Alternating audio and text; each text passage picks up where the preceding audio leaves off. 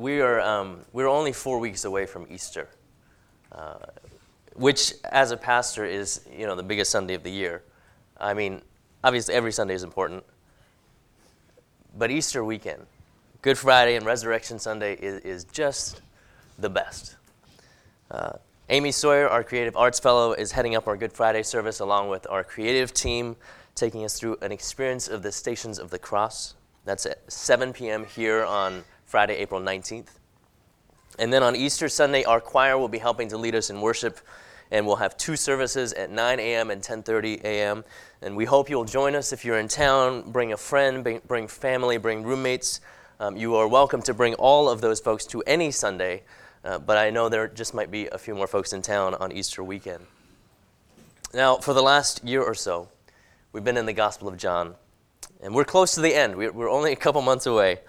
And today we're looking at one of my favorite passages. This passage uh, that we heard Melissa read was preached one Sunday morning in London almost 20 years ago in an underground comedy club where my church met when I was in college. And it was what I needed to hear that day, for that season in my life. Now, I don't remember what the date was or the month or year. I don't remember who was preaching. But what I do remember is that it was as if God was speaking to me through the preacher. I remember the feeling of being seen, being heard, being known, and being loved. And I pray that for you today. Whoever you are, however you identify, wherever you may be on the journey of faith, whatever season of life you find yourself in, Whatever the burdens and fears and hopes and dreams you are carrying right now, and however loosely or tightly you are holding on to them, that you might feel seen and heard and known and loved by the God of the universe. Now, as a reminder of the setting of this passage, this is the last week of Jesus' life. This is his last night with his disciples. We've heard in previous weeks about how Jesus washed his disciples' feet modeling for them the kind of humble servant leadership that they were and we are to emulate. How he broke bread with them. How Judas, one of his followers, left to betray Jesus to the religious leaders who were out to get him. And then last week, Matthew reminded us of Jesus' reassurance to his disciples, his promise of a dwelling place with him and his presence with them. And so in this passage here, Jesus is continuing what's called the farewell discourse. It's his, his final instructions to his disciples before his death and resurrection. He was preparing his disciples right before he was about to be taken. And so this is sort of an in house conversation. Jesus isn't speaking in parables or stories, he's, he's being straight up. And so, what follows, both the, the responsibility and the reassurance, which we'll hear about, is for followers of Jesus only, but we all get to listen in. We all get to hear it. Before I, I step into the passage, though, I want to start with an opening question. I want you to turn to your neighbor for a moment and discuss this. What is one thing you can't do without? What is one thing you can't do without? Turn to your neighbor for just a couple moments. Go. All right. What, what are some of the what are some of the responses? Just shout them out. Air. Air. Literally oxygen. That, that, that is true. What is what is what other other responses? Coffee. Coffee. How many people would say coffee? Relationship. Others? Love. Glasses. Yep. The ability, yep.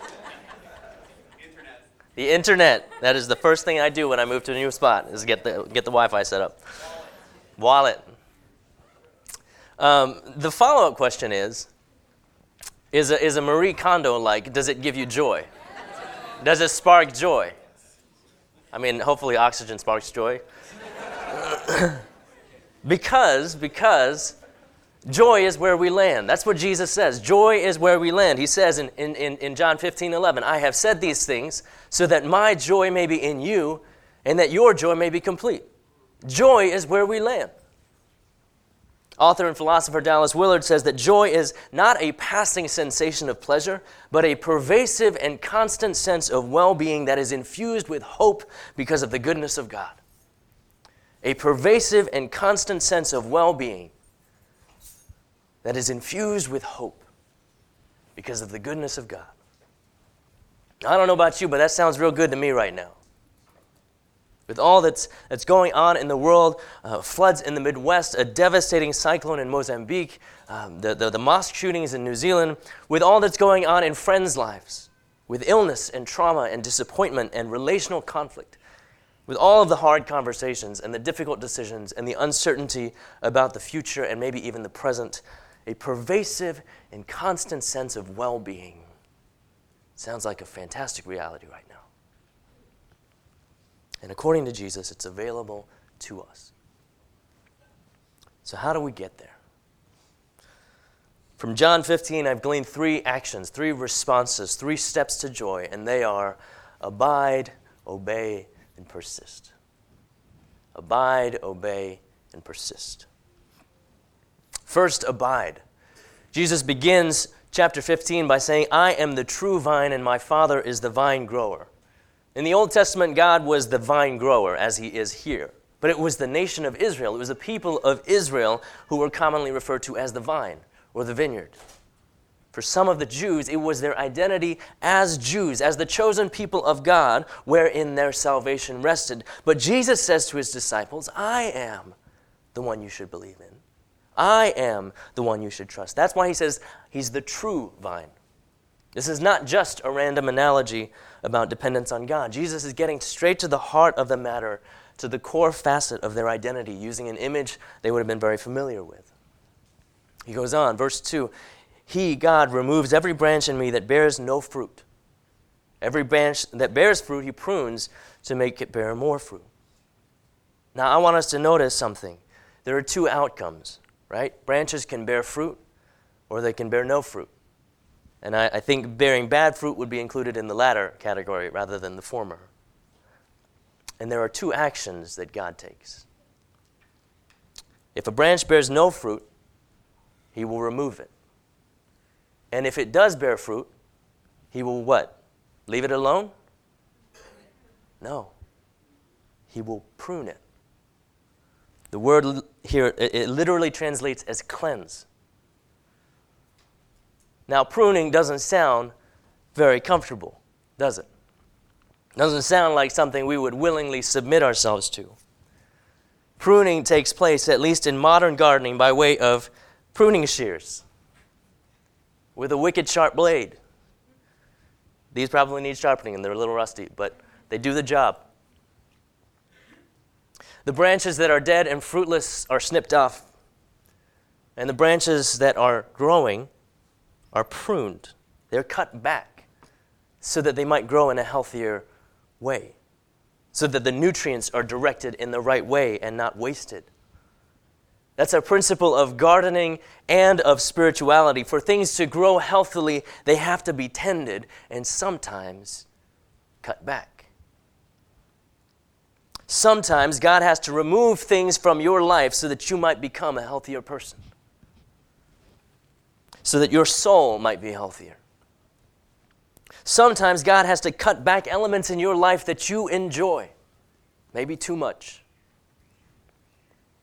Sometimes it can feel like you're in a wilderness season, like, like what David Bailey described a few weeks ago, and it just feels like God is far off and life is difficult or disappointing. But sometimes it's God's way of weaning you off of childish things so that you can step into more maturity. Now, all you know is that it doesn't feel great. All you can see is the thing being cut back or the thing being taken away. But God, our God, who is love, is growing you in love. About a year ago, I was uh, trying to make my way back to a better level of fitness than I had been in.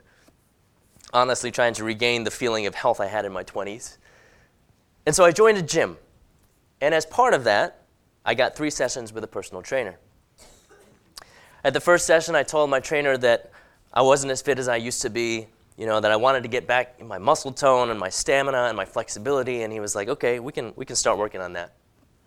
Now, the thing is, it wasn't all that intensive a workout, uh, but, and I'm being real vulnerable here, about two thirds of the way through, I was feeling like passing out and throwing up at the same time. it was fantastic. So after I requested a quick breather, I, I asked my trainer, I said, you know, I asked him what was going on. You know, was it I, I didn't have enough water, I didn't get enough rest or sleep. I was trying to figure out what I could do to not feel this way. And my trainer said, Oh, that's just your body getting rid of all the crap that's accumulated from not being healthy. So I said, So there's no way to uh, avoid this feeling except getting fit again. He said that was right. In other words, the only way to physical health was through this pruning, cleansing process. There was no option other than the one I've fallen back on by default, which is to not go through the process and resign myself to a lower level of fitness, at least until I decide to take care of my body again, which I'm sort of shaming myself into with this public admission.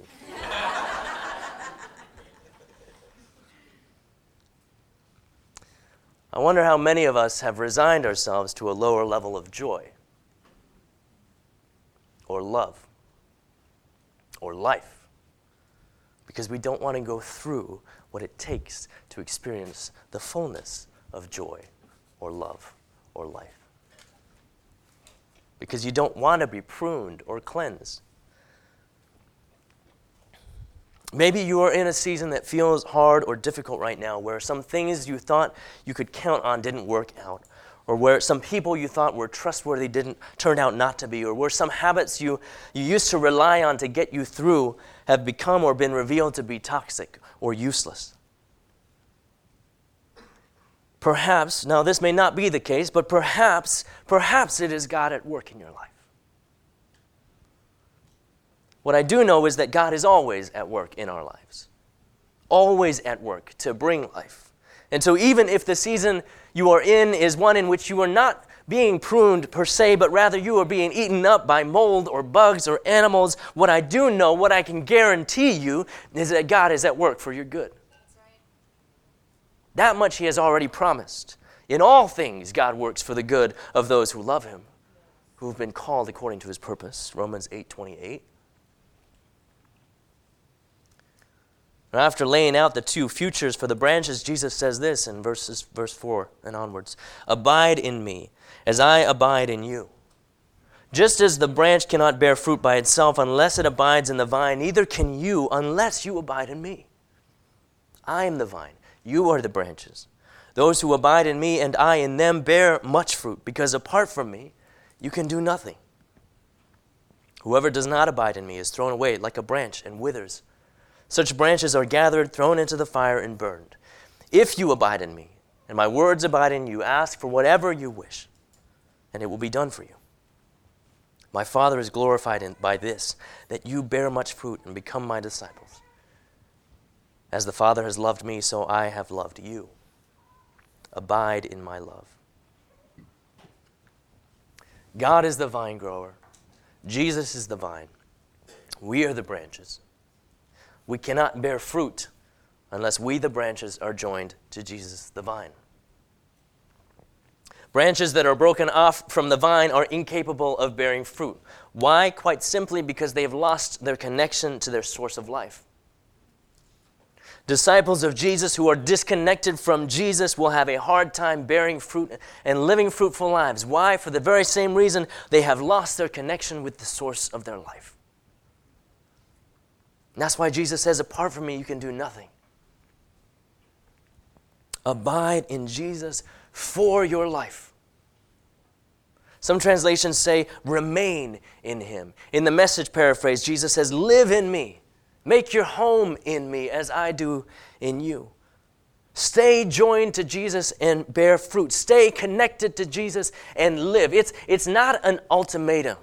Okay? It's not a do this or else. It's, it's talking about, you know, Jesus talking about the branches being thrown into the fire isn't a description of hell, it's a description of reality. We become all kinds of useless when we are disconnected from Christ.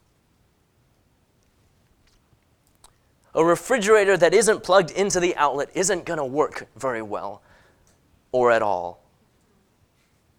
Or to fulfill its purpose, because it needs to be connected to the source of its power. A mobile device that can't connect to a signal isn't going to fulfill its purpose because it needs to be connected to the source of its connection. And we who were made in the image of God, who is love, we who were made to love, if we're not connected to Jesus, the source of life and love, we aren't going to fulfill our purpose. We aren't going to know joy if we aren't connected to the source of joy, source of life and love and, and peace and hope.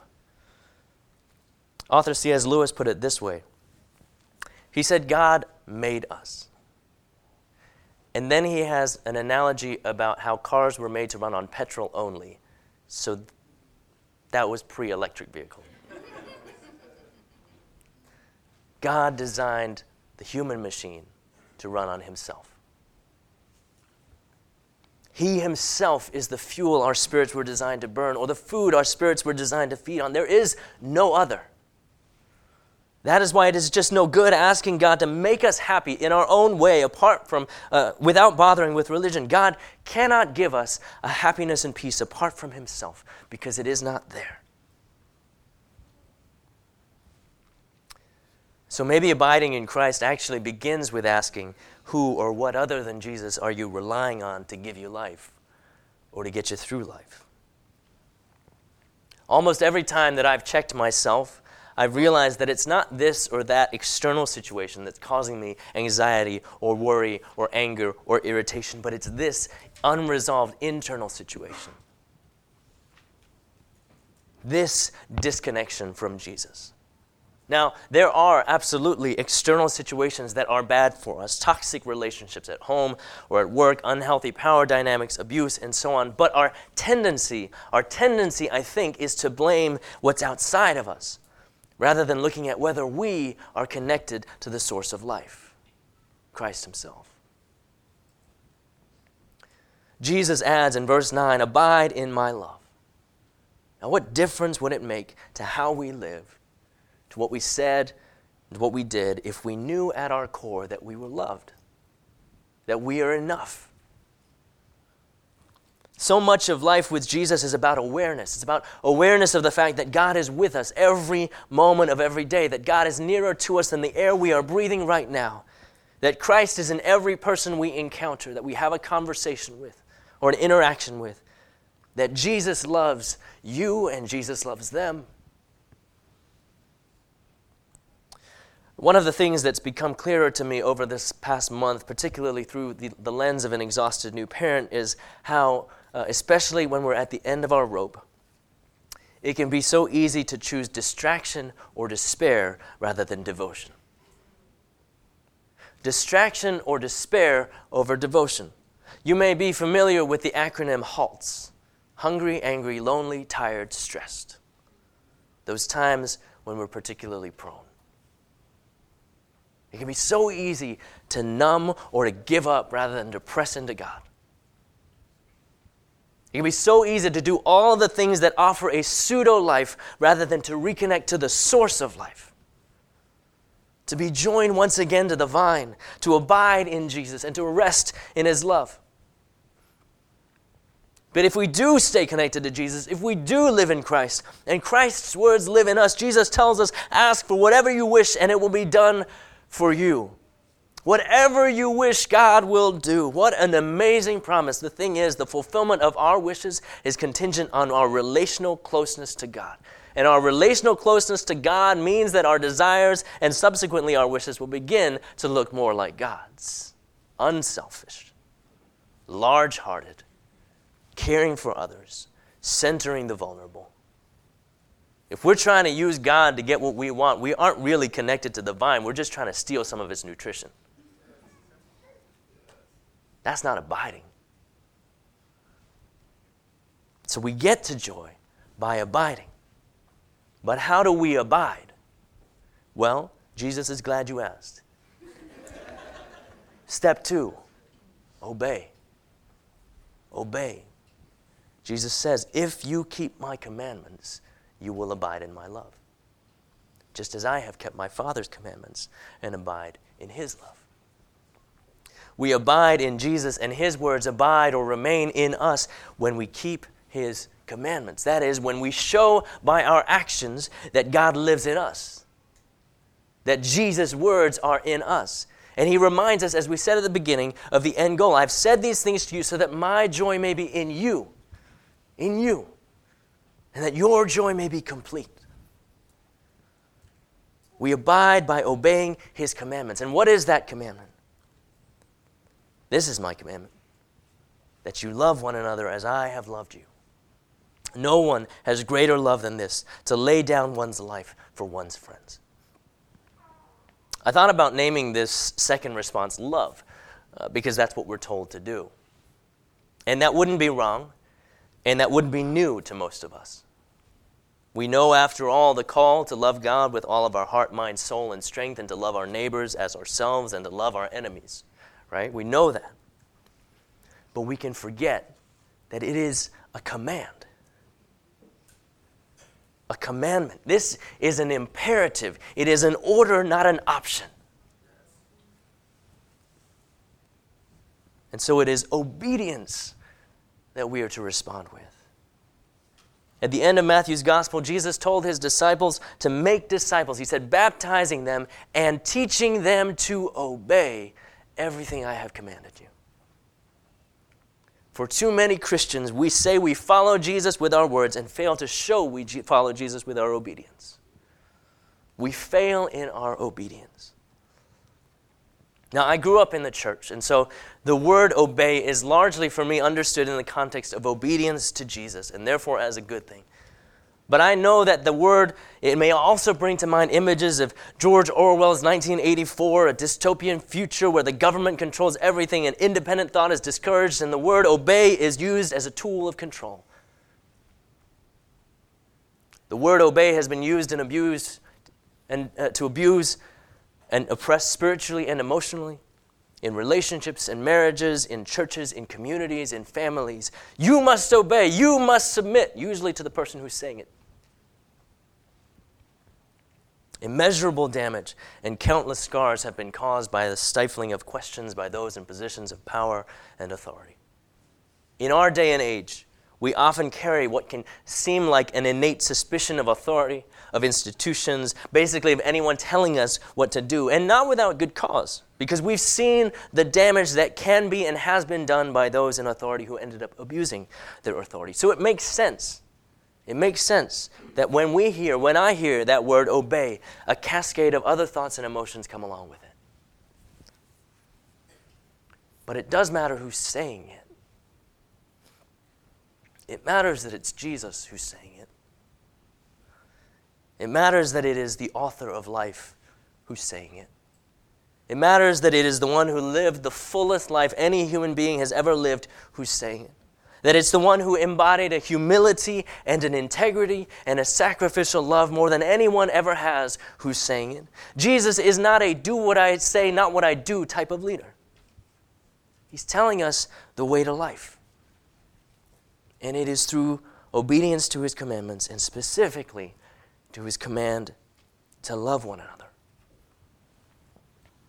If you want to know joy, if you want your joy to be complete, if you want to live the fullest life anyone has ever lived, love as Jesus did.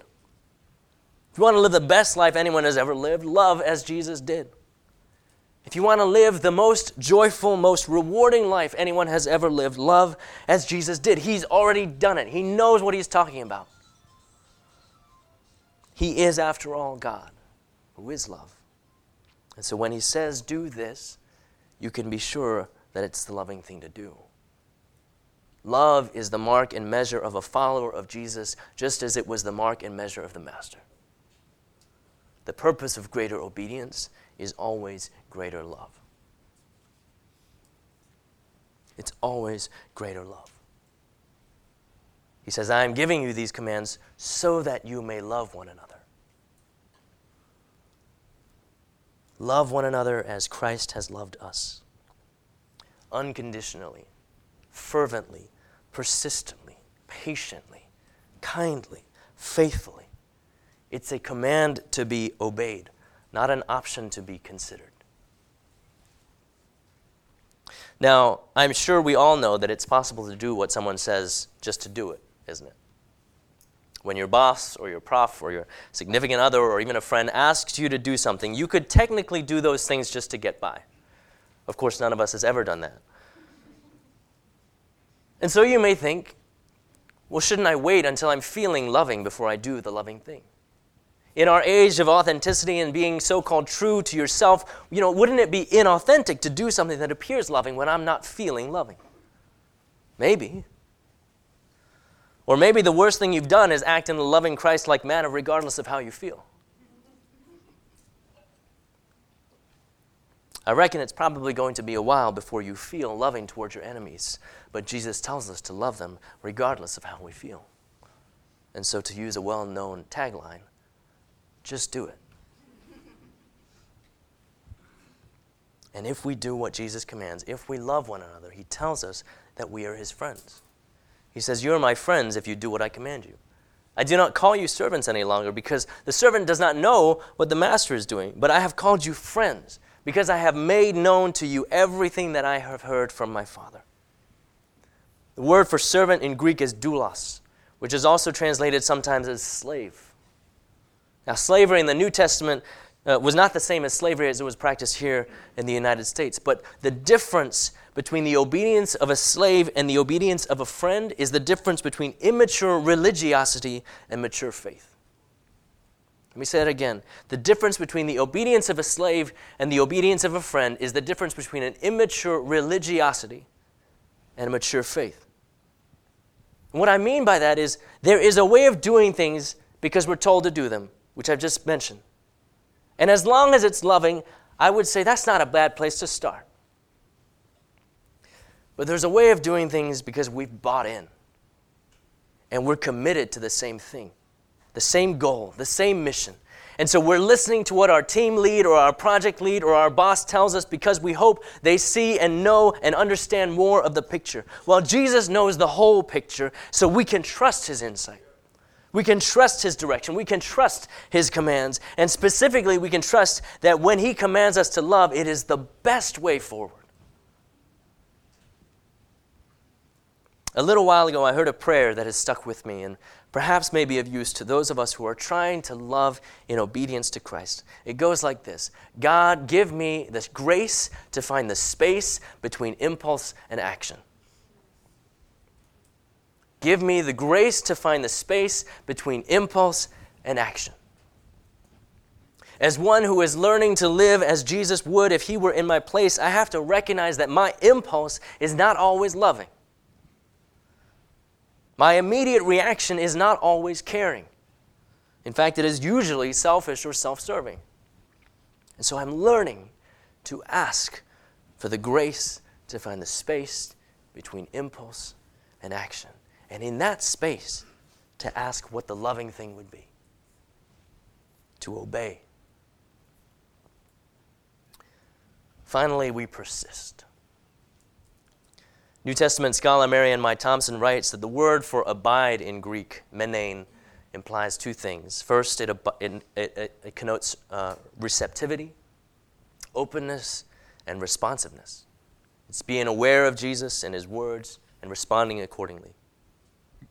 To obey in loving others is how we abide in Christ, as we've just seen. But it also implies perseverance, steadfastness, and faithfulness. It is a long obedience, and so we must persist. In John 15, verses 18 to 25, Jesus talks about the world's hatred of his disciples. And as William Barclay writes, by the world, John meant human society organizing itself without God. In our country, I might add, or with a false semblance of God, one that does not look at all like Jesus. Jesus says, If the world hates you, be aware that it hated me before it hated you. If you belonged to the world, the world would love you as its own. Because you do not belong to the world, but I have chosen you out of the world, therefore the world hates you. he talks about persecution and suffering. And John's readers in the early church would have known exactly what he was talking about. Imprisonment and death were no strangers to them.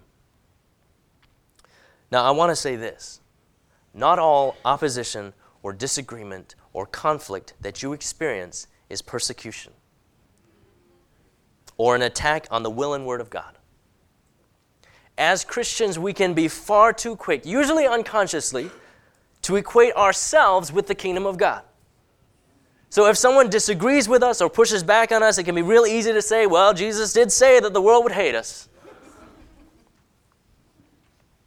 But here's the thing sometimes it's God doing some pruning. Sometimes God is trying to teach or tell us something.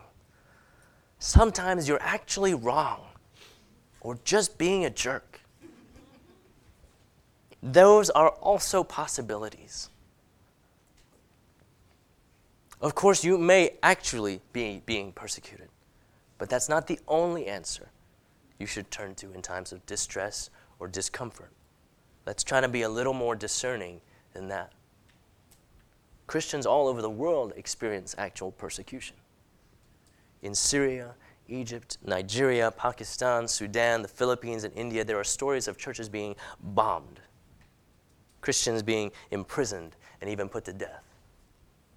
In China, the ruling Communist Party is becoming more interventionist. It's shutting down more and more churches and locking up congregants. One pastor was charged with citing, inciting subversion, a crime that bears the penalty of 15 years in prison because his faith was leading him to advocate for human rights. After all, everyone is made in the image of God. Hundreds of house churches have been shut down, crosses have been removed from buildings, churches are being forced to put up the national flag and to sing patriotic songs. Now, the goal has not been to stamp out Christianity, but to regulate it, to make it fit into its defined boxes and boundaries, to de Jesus it. Now, there will be persecution just because of the name of Jesus. Sectarian violence inflicted by one group upon another simply because it is different. There will be persecution because of our allegiance to Jesus, too. In the days of the early church, the mandated greeting in the Roman Empire was Caesar is Lord. To refuse to say that and to say instead Jesus is Lord was a political stance, not just a religious one. There will be opposition because we refuse to pledge allegiance to anyone other than Jesus Christ as our Lord. Because our followership of Jesus means we can do nothing but care for the poor and the vulnerable and to challenge systems and structures of injustice and abuse. But what I want to point out is that this passage about persecution and opposition, it follows right after Jesus has talked about love. After Jesus has said, that we are to love one another. Oh, what a witness it would be to the world if we were persecuted for how much we loved people.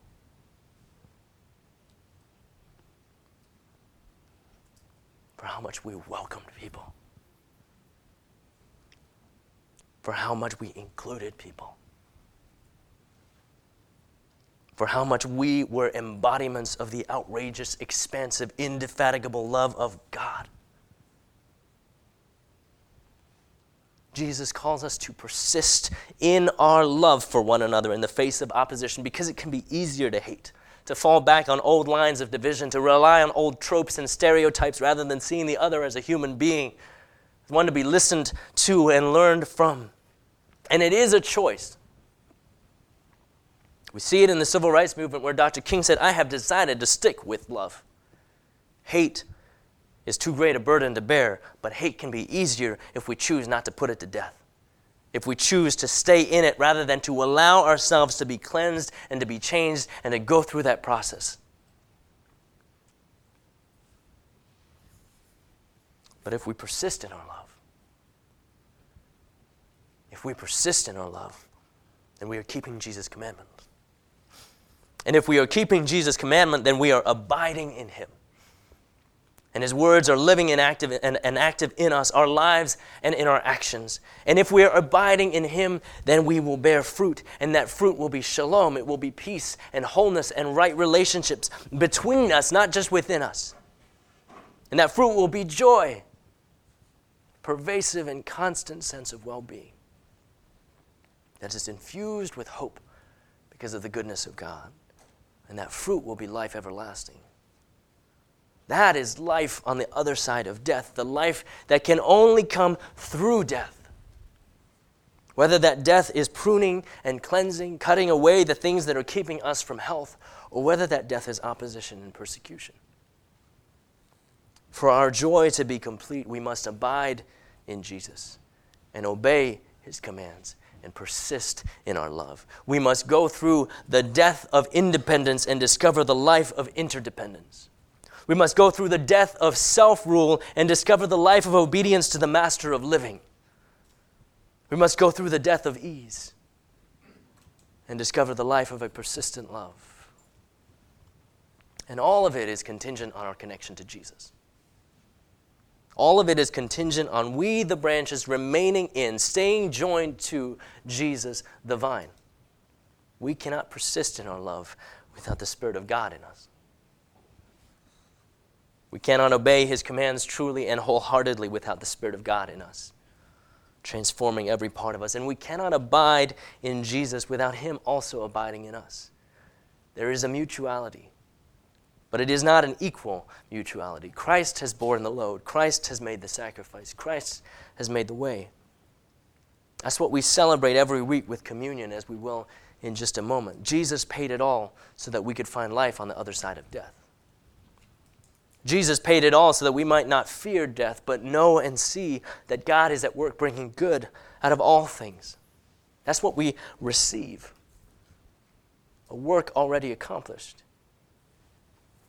so that we can join joyfully in the dance of the Spirit.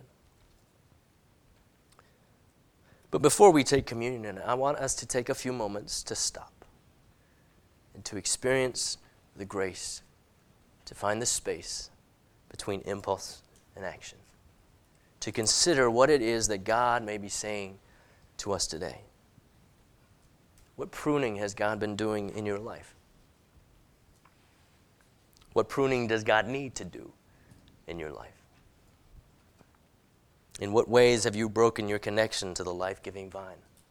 Or what has disconnected you? Where is Jesus saying, Abide in me, rest in me, remain in me? Maybe there's an obedience that is being asked of you, a difficult obedience that requires loving when you don't want to, or loving sacrificially when you'd prefer to love conveniently. Or maybe the call is to persistence, a long, faithful obedience in love when you are tired and worn out, when you just want out. Maybe God is reminding you that persistence in love and in doing good re- requires persistence in abiding. Persistence in loving and doing good requires persistence in abiding. In whatever areas of your life you need to reconnect with Jesus. Or maybe you're thinking about connecting to Jesus for the first time. Maybe you, excuse me, maybe you've never considered yourself a follower of Jesus. And to be honest, this death stuff seems difficult, but also right and good. And you long for the life on the other side of death, or for the joy instead of despair or distraction. I just want us to take a couple moments to listen to the Spirit.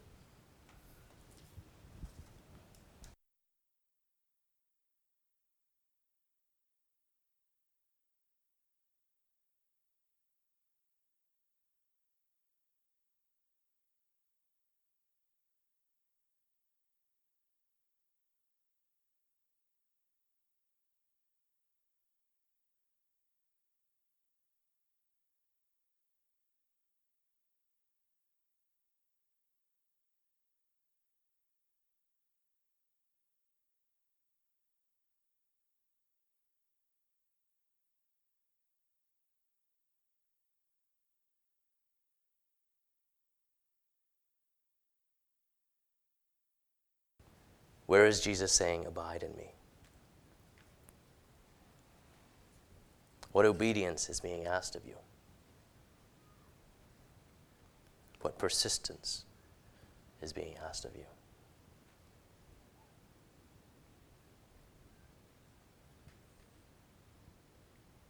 What areas of your life do you need to reconnect with the source of life?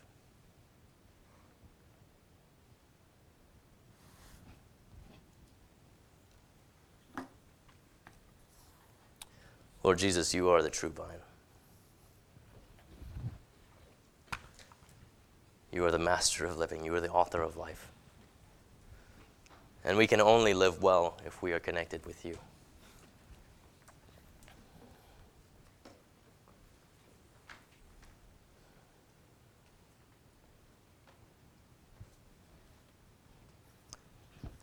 But God, it can be real. It can be so much easier to uh, to do the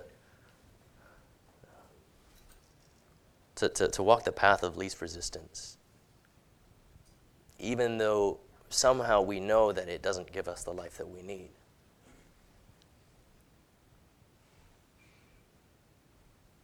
Because honestly, God, it can be hard to to choose to love. It can be hard to to choose to put others first. It can be hard to, to sacrifice. And so we can choose a lower level of existence.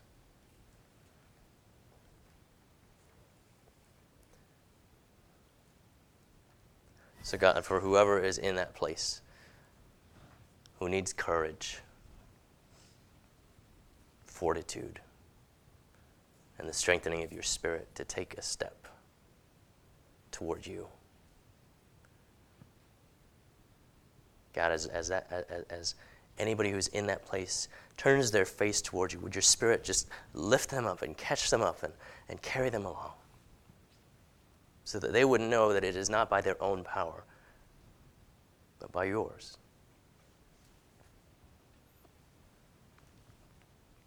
God, for anyone who's in a season of pruning right now, I pray for your comfort, your reassurance, your presence.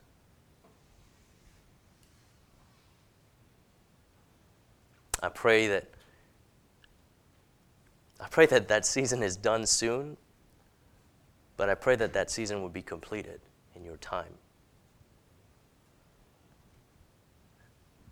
That they would know and see and begin to understand the ways that you are at work. And for the times where they don't understand, Lord, I pray for your presence with them. Walk alongside them.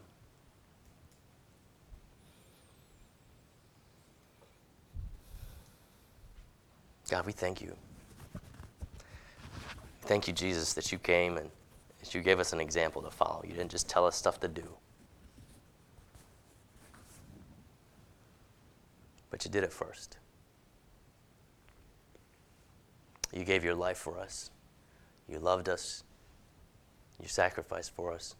And that's what we celebrate. That's what we commemorate when we come to your table and we receive the bread that was already broken for us and the blood that was already shed for us so that we might find life after death and life on this side of death and the life that comes from going through death.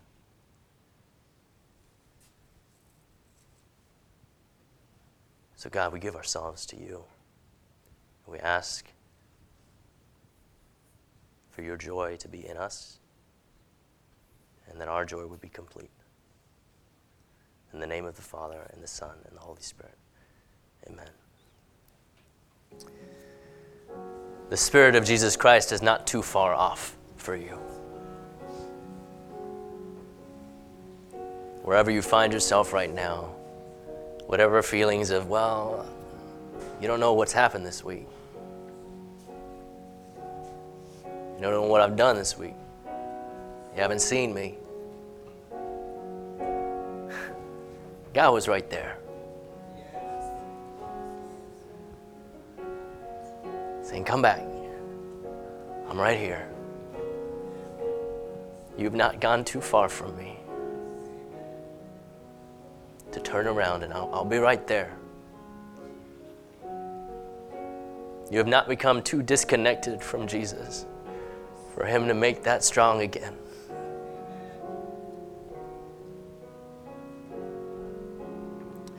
Holy Spirit, I pray that you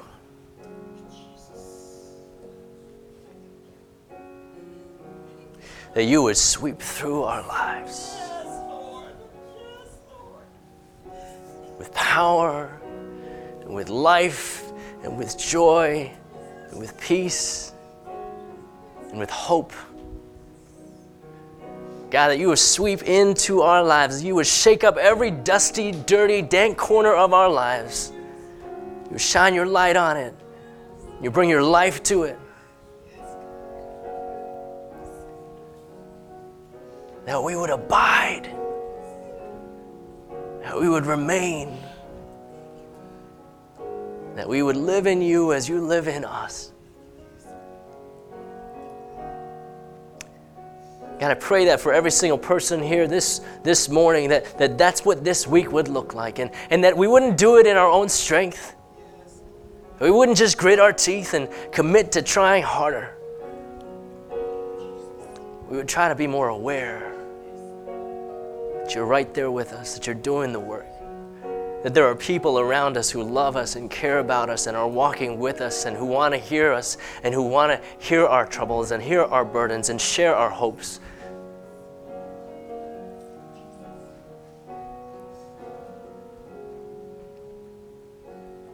So, would you go with us? Our source of life. We pray these things in your name, Jesus. Amen.